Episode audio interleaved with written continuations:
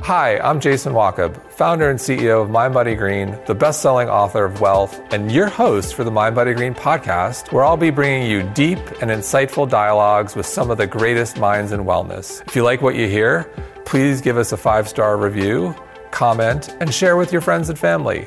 And don't forget to visit us at mindbodygreen.com for your daily dose of wellness. Thanks, and enjoy the podcast. Hey everyone, this is Colleen Wachob, and I'm the co-founder and co-CEO of Mind Body Green. I'll be your host for today's podcast. Today, I'm excited to welcome Dr. Jolene Brighten to the Mind Body Green podcast. She's a naturopathic medical doctor, leading expert in post-birth-control syndrome, the author of the new book, Beyond the Pill, and an MBG Collective member. After experiencing post-birth-control syndrome herself, she found more and more patients calling her saying, "You're the doctor who believes women's birth control stories." While she's not against using the pill for needs such as pain with endometriosis or heavy periods, we discuss the negative impact the pill can have on women's fertility, even with IVF, among others. She also shares which tests she recommends to patients wanting to be proactive about their reproductive health and those looking to get pregnant right away. Dr. Jolene Brighten, welcome to the podcast. Hey there, I'm so excited to be here, and the first time that I've actually seen Mind Body Green behind the scenes. Amazing. Yeah. Amazing. Well, we're thrilled to have you here today and to talk a little bit about your new book, Beyond the Pill. Can you share with our audience a little bit about your background and the genesis of this super comprehensive book? Well, the funny thing is that when I started my private practice, I actually said to my husband, I'm done with birth control. I don't want to talk about birth control anymore with patients. And then he reminded me this a few months ago. He's like, you remember that time you said that? And here he wrote a whole book. So really I have my patients to thank for that. They've always been my greatest teachers. So my journey is, I did 10 years on the pill. I'm not anti-birth control because it was absolutely a tool I used to be a first-generation college student. I'm a doctor. Thank you, birth control. So it's a great tool and a great thing we have access to, but there was a whole lot I struggled with and didn't realize it was because of the pill the whole time I was on it. And it wasn't until my first year in naturopathic medical school that I learned I'm only fertile one day out of the month and how the birth control pill really worked. And so at that point, I decided to come off. I developed what I now understand to be post-birth control syndrome, lost my period, cystic acne for the first time in my life, and my doctor did a really good job at letting me know I was the only person ever to experience this in the history of ever.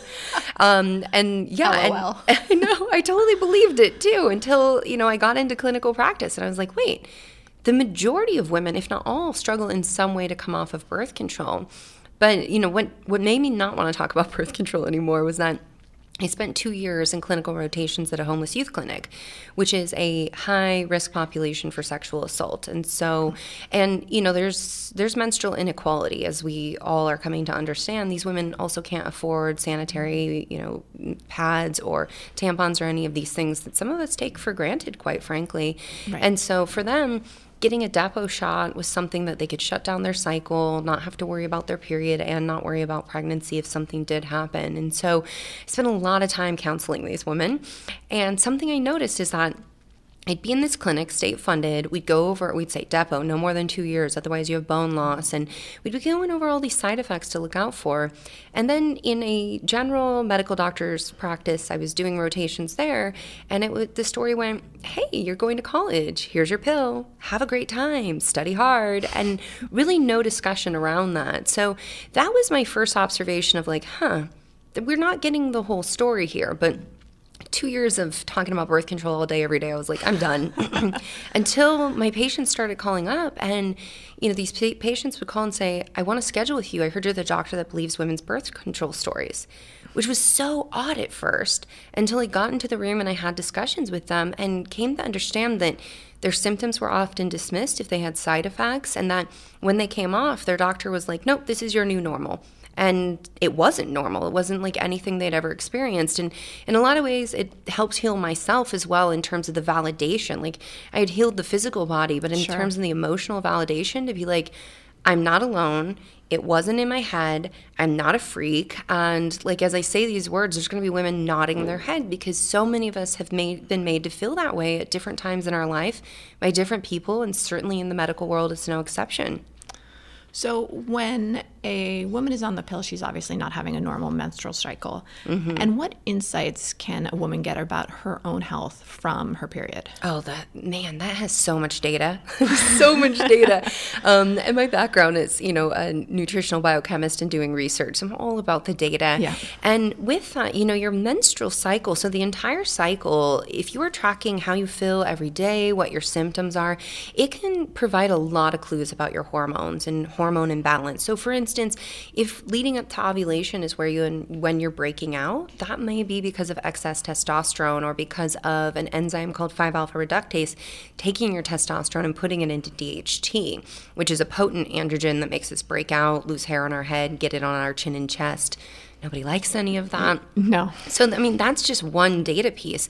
And when it comes to your period, ACOG actually in 2015, this is a conventional journal that said this is the 5th vital sign. It's up there with blood pressure and temperature and respirations, like all the ways we know how healthy you are and are you going to die. So you're missing these huge valuable insights. Absolutely. And in addition to that, when you're shutting all of that down, it's important to understand that you can be masking some things that are taking place in your body, because your menstrual cycle and your period is one way of communicating with you. And truly, you live in your body. You're going to catch when something is off, when something's not normal for you, before labs even show it.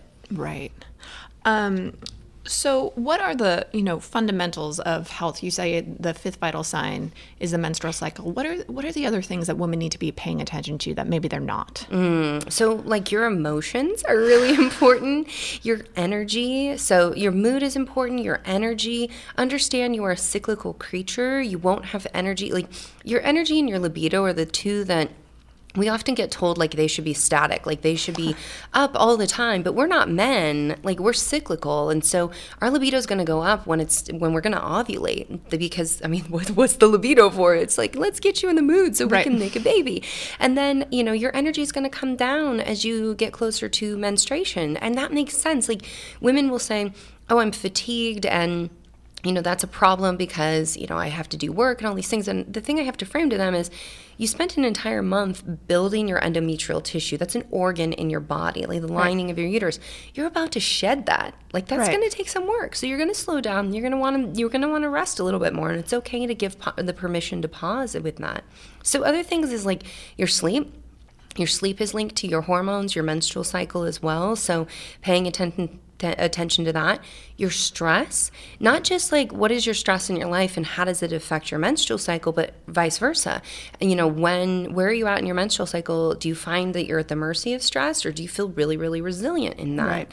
And also just looking at things of how do you perform? How do you, at work or, at whatever you're doing really, how articulate are you at times? Pay attention to how your skin looks. Does your skin flare? Your digestion, I could keep going. Every single organ system is affected by your hormones, which is why, with birth control, we have to understand, although it was designed to only affect the reproductive system, it impacts every single system in your body, just like your natural hormones would. So you also talk a little bit about liver health in your book, which I don't think is something that's super part of the women's health dialogue. Why is liver health so important to overall fertility and women's health? Oh, I talk a lot about liver. There's a whole chapter, and I wanted to just call. I was let's just call it the liver chapter. Yeah. And my wonderful publishers who look out for the readers are that is boring. That is not sexy. So it's the birth control hormone detox 101. And I like to explain your liver will detox birth control, and your gut will move it out. So, but the focus here is that birth control is depleting nutrients that really impact liver detox. And so you can't detox as effectively. Plus, our environment is full of everything, hating on our hormones these days. But your liver is where you actually process your estrogen and package it up to move it out of your body. And it's a very important site because it's not just about trying to get it out of your body, but making the right metabolites as well. And so within the liver, you can make 3 different metabolites, and you want to be making the 2-hydroxyestrone or 2-OHE1. But you may be making more like 16-hydroxy. That's associated with growths like fibroids, cysts, endometrial hyperplasia. So that's when we get clotty, heavy periods, mm-hmm. breast swelling and tenderness before your period. And there's been studies to show that women actually have a history of an elevated 16-OH. When they have that history, they're at higher risk of breast cancer. So these are, your liver is like so vital and so important, but it's also at the crux of blood sugar regulation, but it can be blood sugar dysregulation. And so with women's hormonal health, and especially as it relates to fertility, if your adrenal glands and your liver are not happy, we're going to get blood sugar dysregulation, and you're going to get a stress response going on that will actually tell your body the environment's not safe. You will push into cortisol. Don't need more cortisol. No, yeah. Just, it's like every hormone is like Goldilocks. Like it's just like just the right amount, right. Not too hot, not too cold. Right. With that, you know, that will push you away from progesterone. Your body will choose survival over reproduction any day because, you know, on the evolutionary continuum, the body has not evolved yet to understand our modern environment. Like, if you just think about cell phones alone, like, I'm going to date myself here, but we didn't walk around with computers in our hands. Like, no. Most people didn't have a laptop back no. then. But so when you are scrolling through your feed, and whatever social media feed it is, and you compare and despair and you get stressed out and you run these thoughts, your body has no idea if it's because of Facebook or, you know, Instagram, or is it a lion or tiger or bear? Oh, right. my. Right. So are more or less women taking the pill these days? So it's very interesting. What we are seeing is the millennial generation is rejecting hormonal birth control at the highest rate. And that's, you know, my dedication in my book is to every little girl who was told she talked too much and asked too many questions. That's been me. And if that's you too, then put your hands up and I praise you. But it was also to every woman who went before us so they could show us there was a better way. And this is something I think millennials have really been observing, is that they've seen the side effects. They've seen what their mom's gone through, what their grandmother possibly has gone through, what aunts, and to see these side effects, to see, you know, what's taking place. But they are also a generation that's very invested in knowing their body. And right. I like to say they're writing a new story in women's medicine, where the old story was that our body's betraying us. You know, symptoms are your body's way of wrecking your life. And in reality, you know, symptoms are your body's way of communicating to you. It's some of the best information you can have, especially if you're a clinician, to be able to help a woman, but for a woman to understand her body further. So while there are 100 million women using oral contraceptives currently in the world, which is astounding to me, we are wow. seeing a decline in the number of the new generation actually that are coming of age and being offered birth control. Most of them are getting into this root cause medicine and saying, no, I actually want to know what's going on. As you would have read in my book, almost 60% of women are prescribed birth control for mainly symptom management, not necessarily for preventing pregnancy, which is a big flip from right. what it, you know, how it all started. And what are the risks of hormonal birth control? There's so many, and that's why how much time do we have? That's why there's a whole book, and you know that's really why I wrote the book. And I came from the perspective of like, okay, when I got my period at 14, what would I have wanted people to tell me? What would I have wanted yeah. to know so I could understand and work with my body? And then when I got on the pill at 17, what do I wish my doctor would have said to me before I got on there? Right. And then what are all the gaps in everything my patients never knew, and was kind of a shocker. So, you know, the stroke, heart attack, and cancer risk, I think those are the things that get talked about the most. I have a whole chapter on that, and I really set out. I actually think we can talk about those more. I mean, I had a pulmonary embolism on the pill in 2012, so like 7 years ago, and I think people make out the risk to be like 1 in 15,000, and since I shared my story, I've had hundreds of women talk to me, and I just think the data must be vastly underreported. Yes, there's that, and you know, there's also the issue that like we're not screening women before we put them on them, so... Well, that was also super interesting in your book, because of course when you're 32 and you have a pulmonary embolism, you get tested for everything under the sun, and I came back with no genetic risk factors. I don't have any of the factor fives. But you talk about something, the gene mutation C677T in your book, and we talk a lot about the MTHFR gene, you know, in a lot of the content that runs on Mind Body Green, but no doctor that I had talked to had actually linked those two. which reading your book was the first time I had learned that there was a link between C677T and clotting. So I'd love to learn more about that. Yeah, and it's very interesting because there is a lot of information in PubMed when you start digging, and to realize that most of it isn't making it into medical education or into continuing medical education, which is after doctors graduate. And so the MTHFR mutation, you know, we know that people with MTHFR, they're at higher risk for cardiovascular events. And that's like 40% of the country. Right? And that's why... This is not a rare mutation. No. And that's why I put that in the book. You know, Factor V Leiden is more of a rare mutation. But, you know, I've had patients who come in, they're on hormonal birth control, they're wondering, like, do I need to get off of it? Or I'm looking at getting off of it. When do I need to come off of it? We run these tests, and if I find these genes, and then we start looking at other markers like MPO, LPPLA2, which are telling me about immune activation, inflammation in the cardiovascular system. If we start seeing that, like, okay, well, if you've got the gene mutations, I'm like, you've got to get off of this. Because Stay away. It's like Russian roulette. Like, and, you know, it is something where...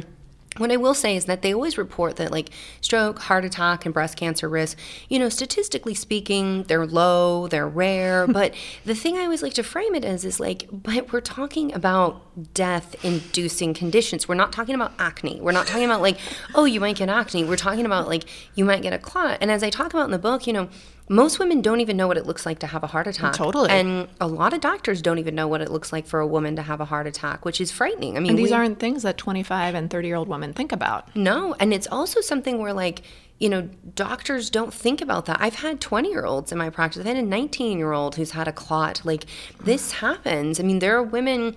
on my social media who will say, like, I had a stroke, or I started the pill, I started having migraines. I started having migraines with aura.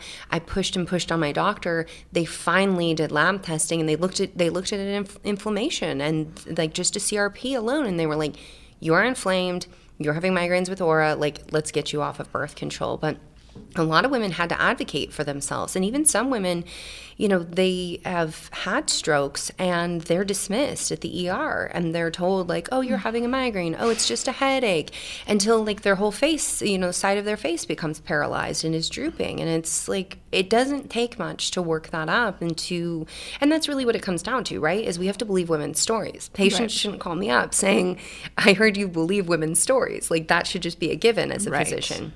So is there any circumstances in which you would recommend the pill to a patient? Because I try to put away my own personal biases around the pill, but I understand that many doctors prescribe them, and it can be the one thing that can help a woman, for instance, with endometriosis. Mm-hmm. So are there any situations in which you would advise a woman to take the pill? So I think the pill can be used as a tool. So when you pass the pill for symptom management without telling a woman, this is for symptom management, this is not root cause medicine, and not investigating, like, that's the disservice. But, you know, in the case of endometriosis, like, this is something people always get shocked. I think a lot of people want to believe I'm anti-birth control. Then, like, fits a better narrative of, like, the world is black and white. Sure. But, like, with endometriosis, that's something where, in particular, if a woman is in pain 10, 14 days out of the month, how can you expect her to go to the grocery store, cook meals, like, exercise, do all these things that we know can help with inflammatory and, you know, possibly an autoimmune condition?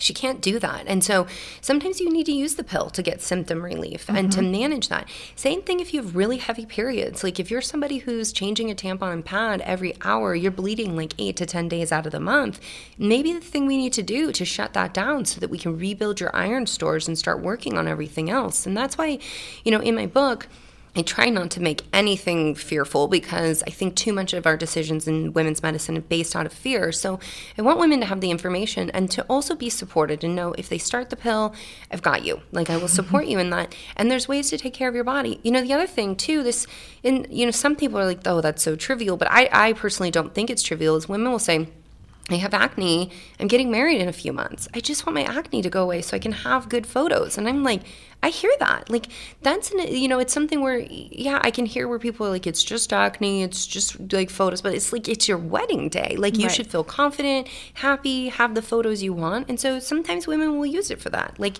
it's absolutely something we can use as a tool. It's 100% your right to use it for birth control or for symptom management. But if it is for symptom management, we have to talk about, okay, well, what's the underlying cause of that as well?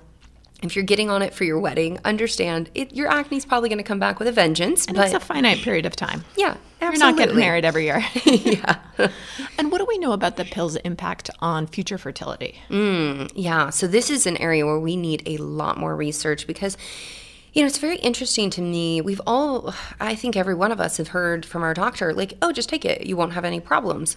Except that, like, when you get into the studies, it can delay, you know, women's ability to conceive up by 18 months when you get off of it. And so there's that piece that's concerning because what if you're like 37 and you're thinking, I want to have a baby in like the next year and I'll just wait and get off of it. It could take you a good 18 months. And then we run into problems of like advanced age and how that affects our eggs and our fertility overall. The other thing that's interesting is reproductive endocrinologists, who these are the guys doing IVF, they're the ones who've been really observing you can fertilize the egg, but it might not implant because the endometrial tissue isn't thick enough. And so because the pill wears down the endometrial tissue? Well, because it downregulates the receptors, which may be the very mechanism on how it protects from endometrial cancer. But, you know, this is something that needs to be investigated. It's like, why in some women do these receptors just not come back? And so even if she has estrogen and progesterone and even if she's ovulating, she might not be able to stimulate the endometrial tissue for implantation. Now, there's the other concern as well with, like, you know, birth control messes with your microbiome, which mama's microbiome becomes baby's microbiome. It depletes your nutrients. That's why I say, like, you need to give yourself at least 6 months. What was interesting is that I turned in this manuscript. I wrote in there at least 6 months because from my clinical observation, prepping your body, getting pre-baby body ready, as I call it, for at least 6 months. These women, they had better outcomes with their pregnancies, easier postpartum, babies seemed to be healthier, less complications. Then for people who don't know how writing a book goes, because I didn't know, it's a boomerang. You pass it, it comes back. You pass it, it comes back. And on the last round, it came back. I'm like, I can't believe it's back. But I was like, wait a minute. There's a study that just came out that showed that if you got pregnant within 6 months of coming off of birth control, your baby was at a higher risk of developing a childhood cancer. So it actually afforded me the opportunity to insert that. My husband, he was like, how did you know that? Did you know that? I'm like, no, I didn't know that. Like, the study just came out. And, you know, for anyone listening, don't shame yourself or judge yourself. This study just came out in 2018. If you knew better, you would have done better. And I think it's, you know, I just say this because I'm a mom and, like, mom guilt is strong. And we always take that finger and just turn it right back on ourselves. And we're like, somehow you know, as I was sharing with you, my son, he came down with a condition recently. And my first place I went, I was like, this is all my fault. How is this my fault? And I was like, you can't even figure out how this is your fault, but you already decided it was your fault. And do it every day. Yeah, right. So let's talk a little bit about this post-birth control syndrome. Mm-hmm. So you've coined it as PBCS. Yeah, so post-birth control syndrome is really a collection of signs and symptoms that go together when a woman comes off of hormonal birth control. And this can be, you know, taking off the patch, getting the implant removed, getting IUD removed, stopping the pill, really any hormonal birth control can lead to this. And so it can be the return of symptoms you had before. So if you used it for symptom management, those symptoms may come back with a vengeance plus some new added ones, or it may be brand new symptoms. So like me and many of my patients that I've seen can lose our periods. Like I had clockwork periods that I counted down like doomsday, and was so grateful the pill made them all go away so that they weren't painful anymore. But when I came off, they were just gone. And so this is called post-pill amenorrhea. There's also a term. It took me a year to get my period back. Yeah. And yet doctors are like, no. 3 months. Yeah, 3 months. That's it. If you had irregular periods, then maybe 6 months. And I'm like, you know, if you are coming to 3 months, we just need to start investigating because sooner than later is always better. And it could be your thyroid. You don't want to wait around. That might be the first sign you're hypothyroid. So with that, you know, on average, we see these symptoms come on about 4 to 6 months after stopping birth control. For some women, it's sooner. For other women, like most women, they plow through their symptoms. They're like, I can handle it, until they can't handle it, which makes it tricky to get a diagnosis or to get a doctor to listen because two things. One, your doctor thinks that hormonal birth control is reproductive based only. So if it's not a lady part problem, it's probably not due to birth control. And the other part is that if it shows up a year later, doctors often say, well, if it was because of birth control, it would have shown up like, you know, within a few weeks. And it's like, well, most women are taking a placebo bleed when they're on the pill. So like, why would you expect to see something like in that week? And so You know, the other piece of this, and I talk about it in my book, is post-pill PCOS. And Dr. Lara Briden, not Brighten, Briden, she actually coined that term, which is where it looks like PCOS, but it's not PCOS. And so that's where we get the androgen rebound is what I call it, where the ovaries just get so excited they're not suppressed anymore, and they just fire off all of that testosterone.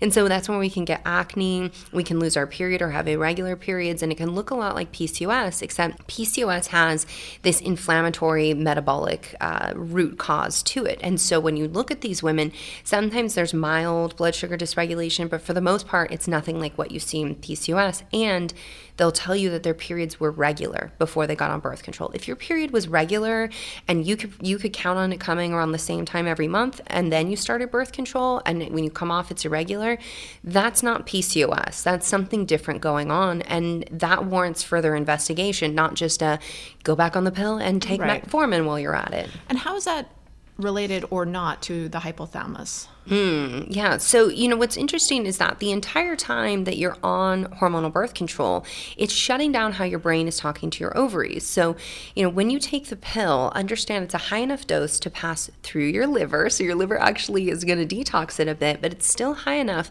to feed back to the hypothalamic pituitary axis and say, we've got more than enough hormones, do not signal the ovaries anymore.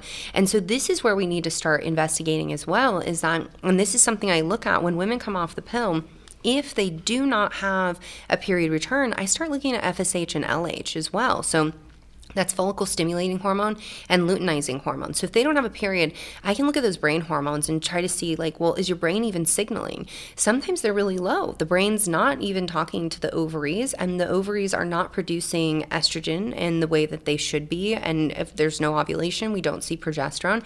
And sometimes FSH is through the roof. And that's when I say the brain is screaming at the ovaries. So the brain is not the problem. The brain is screaming at the ovaries. The ovaries are the ones not listening now. Interesting. So what tests would you recommend a woman who wants to take a proactive interest in her health get in her 20s? I think getting a Dutch panel, that's one of my favorites, or some kind of test that's going to look at not just estrogen and progesterone, testosterone. And what's a Dutch panel? Yeah, I'm going to go through all of that. Cool. So the Dutch is a dried urine panel. It's one of the best hormone tests on the market right now. For a long time, we were using saliva, and sometimes we'll use saliva and blood at the same time. What's nice about Dutch is that you can see your DHT. So are you taking testosterone and activating it into DHT? You can also see your metabolites. So, and there's other tests out there, like companies like Genova also does estrogen metabolites. This is a very important thing to know, is like those metabolites. So if you guys missed that, go rewind, listen to that at the beginning. But what is your liver doing with your estrogen? Are you methylating your estrogen? That tells us how your body's actually processing it to be able to get it out of your body. But also sometimes you can have low estrogen, but you can have estrogen dominant symptoms because you're making too much of the wrong metabolite. And then that's overstimulating tissues. So looking at that piece, the Dutch panel, it's also comprehensive in giving you a cortisol versus cortisone. So cortisol is active, anti-inflammatory, also pro-belly fat if you've got too much of it, and cortisone is inactive. And so, you know, we used to run, salivary cortisol, and I still think those work, but sometimes it would show that cortisol is just completely low, and so you think, I need to help this person get their cortisol up. But if you see their cortisone is through the roof, their body is deactivating it. That tells you have to dig deeper and figure out what else is going on. And that panel also tells you about melatonin. Now, melatonin, we all know, is the sleep hormone, but it's very protective of our breast tissue. It's very protective of our ovaries. And why I say get this stuff done in your 20s is because, you know, the symptoms that we have in our 30s, 40s, 50s, 60s, they started when we were teenagers. Right. They started way back then. So taking a look at that, I think every single woman should be getting a full thyroid panel as just part of a yearly exam, and at least having your baseline testing. And how can we use our thyroid data as a proxy to understand our overall health? Oh, yeah. So, okay, full thyroid panel. We should break that down. So, writing it down, taking it out. TSH is what your brain sends to your thyroid, so that's thyroid-stimulating hormone. Your thyroid responds by secreting T4 primarily, which is inactive, and a little bit of T3, which is active. Now, that T4 needs to be converted. So this is important to understand because a lot of docs will only look at TSH. Right. That's a brain hormone. It's indirect measurement of the thyroid gland function. T4 is inactive. So we actually want to see what your active thyroid hormone is and that conversion into T3. So we want to look at total and free hormones if women are on birth control, especially because birth control can actually bind up your free hormones and then your total will be higher.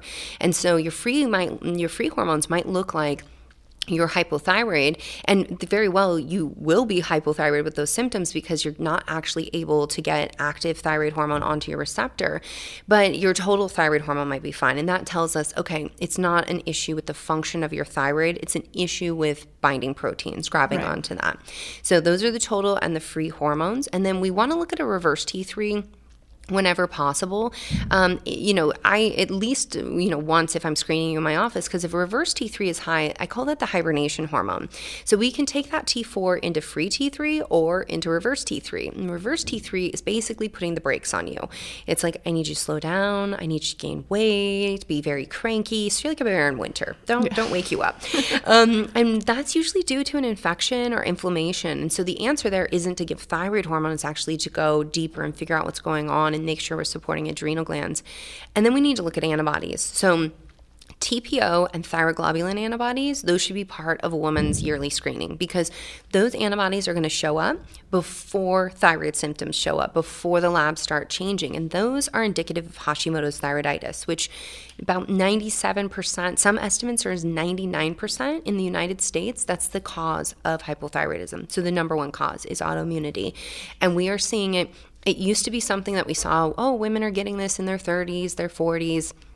Nope. We are now seeing 8-year-olds being diagnosed with Hashimoto's. Wow. I'm pretty sure I didn't have a thyroid test until I was thinking about becoming a mother, but at what age would you recommend most women start that? Well, if you are having irregular cycles, you are gaining weight for no reason, you have dry skin, your hair's falling out, you're constipated, you're cold all the time, you have any of these symptoms, you should get tested immediately. And for some women, this is like they start their period. So starting your period can be a triggering event for autoimmune disease. And so for some girls, they start their period, maybe their periods are regular, then they become irregular, they can't predict them. That's a good time to investigate the thyroid. But most docs will come in and say, I've got a pill for that. It's birth control. Because, and understand your doctor's not bad. They have been taught this pill will fix your problem and I'm helping you. And that's what they want to do. They want to help you. We just need to get some change in women's medicine and start changing the dialogue because there's a lot of this research not making it into medical school education. And doctors, they only know what they are, getting exposed to in conferences. And so if nobody's talking about thyroid to them as it relates to birth control and periods, then they may not know this.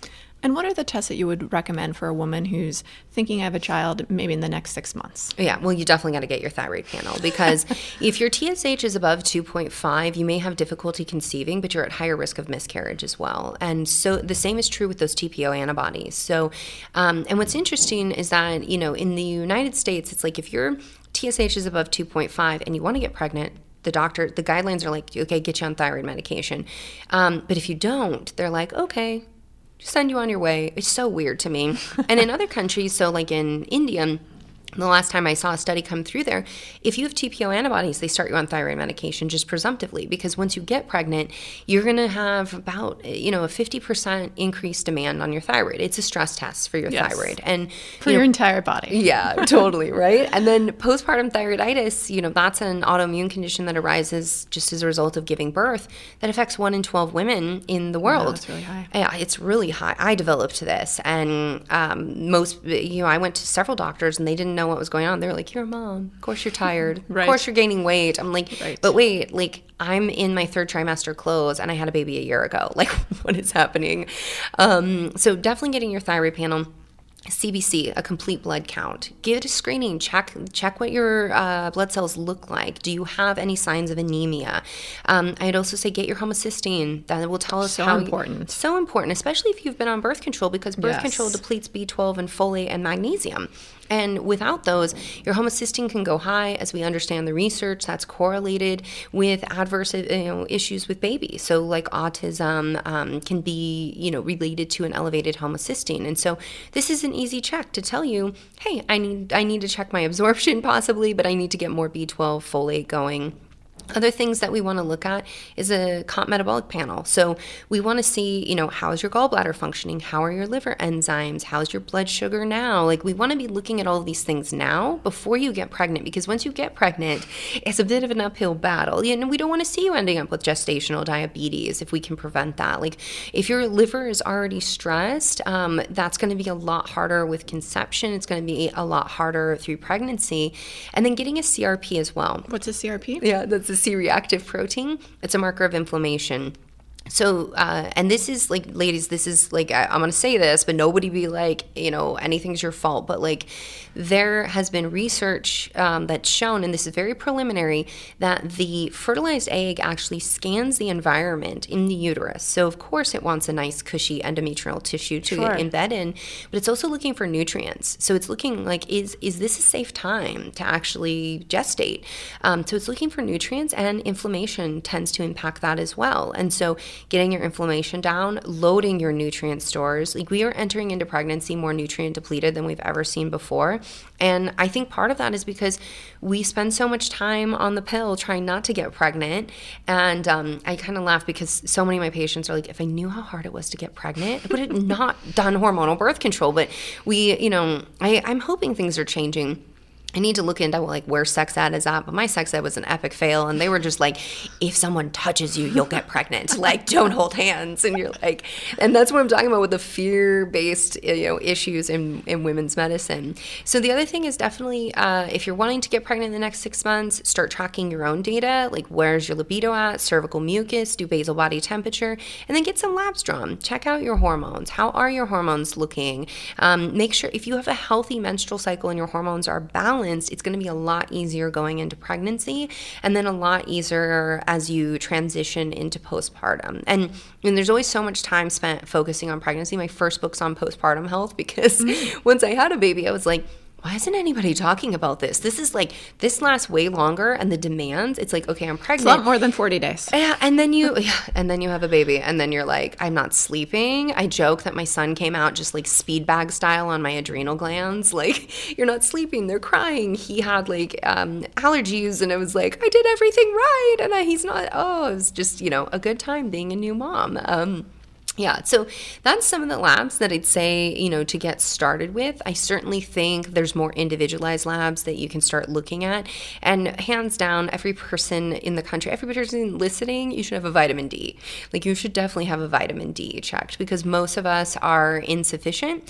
And that can come down to issues with you're not getting out in nature enough, and you're not getting enough sun exposure. But, you know, with your vitamin D, that's important for your bone health. It's important for, like, everything. We're going to learn more and more about vitamin D and be like, oh my gosh. Important for your mental health. Yeah, yeah. And then, you know, if you are somebody, you know, if you really want to go the extra mile, get your gut checked. Make sure your microbiome is on point. And you can even do organic acid testing and making sure that your mitochondria is healthy. And these things are like, so I don't like people to be like, oh my God, I have to do all these things. This fire hydrant just opened and hit me. That's like the next level. Just to make sure you have a healthy microbiome. You don't have any critters there. Like, if you have yeast overgrowth in your gut, odds are you're probably going to end up with yeast overgrowth in your vagina. And then baby could possibly be born with thrush, which if you correct that ahead of time, you're going to be in a much better space. And your microbiome is baby's microbiome when they're born. And that's not just what's in your gut, that it's what's on your skin, it's what's in your vagina. And that's all important because that sets up baby's immune health for life. So besides vitamin D, are there any staples of supplements that you think every woman should take? Well, if you're wanting to get pregnant, you best be on a prenatal. and you want to do that like 6 months in advance. Yeah. I do think a prenatal or multivitamin is really great for all women. I mean, these days our food supply is pretty depleted. And so, you know, and especially if you're on birth control, you need to have your diet dialed in. Like, diet and lifestyle are foundational. They're non-negotiable. Supplements don't work. Like, if you're driving through the fast food window, like I did at 17, don't think you can pop a multivitamin and that's just going to be like, oh, that's fine. I got a multivitamin. vitamin in. So I'll take a green juice on top of that McDonald's. Totally. So not judging, just saying, like, you should know this. So with that, I think a multivitamin, vitamin D, I think, you know, getting yourself EPAs in, whether you're doing algae-based, fish oil from sustainable, well-screened fish oil or krill oil, having those omega-3 fatty acids, so important for the female brain, the nervous system, and especially if we want to have a baby. That's another really important thing. And then depending on what you find in your labs or what your symptoms are, you know, and Beyond the Pill, I take you through, it's really a choose your own adventure book. You can tell I grew up in the 80s, where you take a quiz and you can understand, okay, here is my hormone imbalance. So yes, this book is more than just birth control. It's actually, it's Beyond the Pill because it's to give you root cause solutions for your hormone imbalance beyond birth control. I know you can always get birth control as a solution. I want to give you more. And so you take the quiz and then you jump right in, and I waste no time. I'm like, okay, if this is your problem, go to these pages, because if your hormones are imbalanced, you don't want to read 300 pages. And you can go see, like, for estrogen dominance, what's the best diet, lifestyle, and supplements that you can consider? So you can really individualize it for yourself. And then we take you through a 30-day protocol where you're really testing what's true for you. And when you come out of that, you'll be able to understand and fine-tune and refine, like, what works for my body. Because there, you know, there's a lot of people saying a lot of true things out there, and then we don't know what to do, and we're like in analysis paralysis. We're like, oh my God, there's so much, like, great information. But the context that we really need to view everything is it true for me? And that's what I really want to encourage women to do, is ask, is this true for me? Like, so-and-so might say, we all need to go gluten-free, and I would argue a lot of people do a lot better at gluten-free, at least this is what I've seen clinically. But you can also ask, like, is this true for me? You know, dairy can be a trigger for acne. Is that true for you? Like, do you actually get acne when you have dairy, or is it something else? Because for some women, it might be eggs, it might be sugar. Well, and I think it also depends on the time in life. I didn't have dairy until I got pregnant with my first child, and then, whoa, yeah, I was having a vat of Greek yogurt a day. That was me too. And I think, you know, it's something where I think restricting food, if you don't have to, I don't like restricting food in pregnancy. I don't like restricting food in general, actually, but pregnancy and postpartum especially. And that, you know, people will say, oh, you're craving all of this dairy because you need the calcium. Well, no, there's not actually a lot of bioavailable calcium in dairy. There never has been. Chinese cabbage actually wins when it comes to a glass of milk. But why full fat Greek yogurt? Because I was eating like a tub a day too, because it has a lot of fat. And fat is what we need to, well, one, our hormones, of course, but also the nervous system tissue, blood sugar. I mean, fat actually helps neutralize. It's like more neutral with insulin, whereas, like, you know, carbs, we can all understand spikes insulin. Sure. So it's more neutral. But to me, you know, that is more about fat-soluble nutrients that you're trying to get and getting those healthy fats in. And grass-fed, you know, cows, they're producing these fats that actually are great. They're full of antioxidants. They have so many benefits to them. So switching gears a bit, what advice would you give to a woman who's suffering from low libido? Man, that is so common with birth control. And then when you come off, it doesn't just come back. And that's because and this is something, again, thank you, my patients, for helping me develop these protocols, because what I'm going to tell you, even though the research says it can't be done, my patients have proved the research wrong. So what the research has shown is that when you're on hormonal birth control, it alters your liver at the genetic level. So it expresses higher amounts of sex hormone binding globulin. This is a protein that grabs onto your testosterone. Now, on top of that, birth control is shutting down testosterone production by as much as 50%, plus messing with all your other hormones. And we need a lot more research on the female brain, because there's probably something going on with oxytocin there as well. So, but with just the testosterone piece, you've got a protein that goes up, it grabs onto your testosterone, your testosterone production is already low. This is the sneaky way that the pill really keeps you from getting pregnant, is you don't even want to have sex. So your libido, it comes down. Women also experience pain with intercourse, vaginal dryness, pain with orgasm, which is super lame, because even if you do get in the mood and then you do have sex while you're on birth control, you might actually have painful orgasms. And now you're going to have avoidance. And I bring that up because it's complex. Maybe it's just the testosterone. Maybe you've had pain with intercourse. Like you, like any organism, is going to avoid anything that causes pain. And so that's where, like, working with a pelvic floor physical therapist can be helpful. making sure you're open and communicating with your partner, you know, possibly meeting with a counselor, like, because these issues, when they start, they might be physiological, but then other layers might build on top of that. So with the sex hormone binding globulin, what the research said is when women come off of the pill, it doesn't just come back down. In fact, they concluded that it never returns to the pre-pill state. So, and they compared this to women who had never used the pill, what their levels were, and then women who had ever been on the pill, and found that the sex hormone binding globulin was higher. So still grabbing onto that testosterone. Now, the cool thing is that epigenetics is always coming in for the win. And so, you know, by loving up the liver, as I take you through in the whole liver chapter, the protocols that I guide you on, I have a whole chapter on libido, because this is so common and so under discussed in women's health. For sure. And I take you through a whole protocol on getting your libido back. And I talk about the very same things. Like, you have to have open and honest communication with your partner. We are still very much in a time where it's like, we don't talk about sex and we don't talk about periods. We're getting better. Yeah, it's definitely getting better, but it's like you have to talk about those things. And you have to also understand what works for you, because ladies, understand everything that you've ever seen in Hollywood is just a lie. It's just a straight up lie. And it takes so our foreplay is actually, it starts with him doing the dishes. I'm assuming male partner here, but whatever is, for you is for you. No judgies. So, but taking care of the kids, those kinds of things that make us feel nurtured, make us feel safe, supported. That's where we're okay, because sex is pretty invasive for a woman, so you have to be relaxed and you have to feel supported.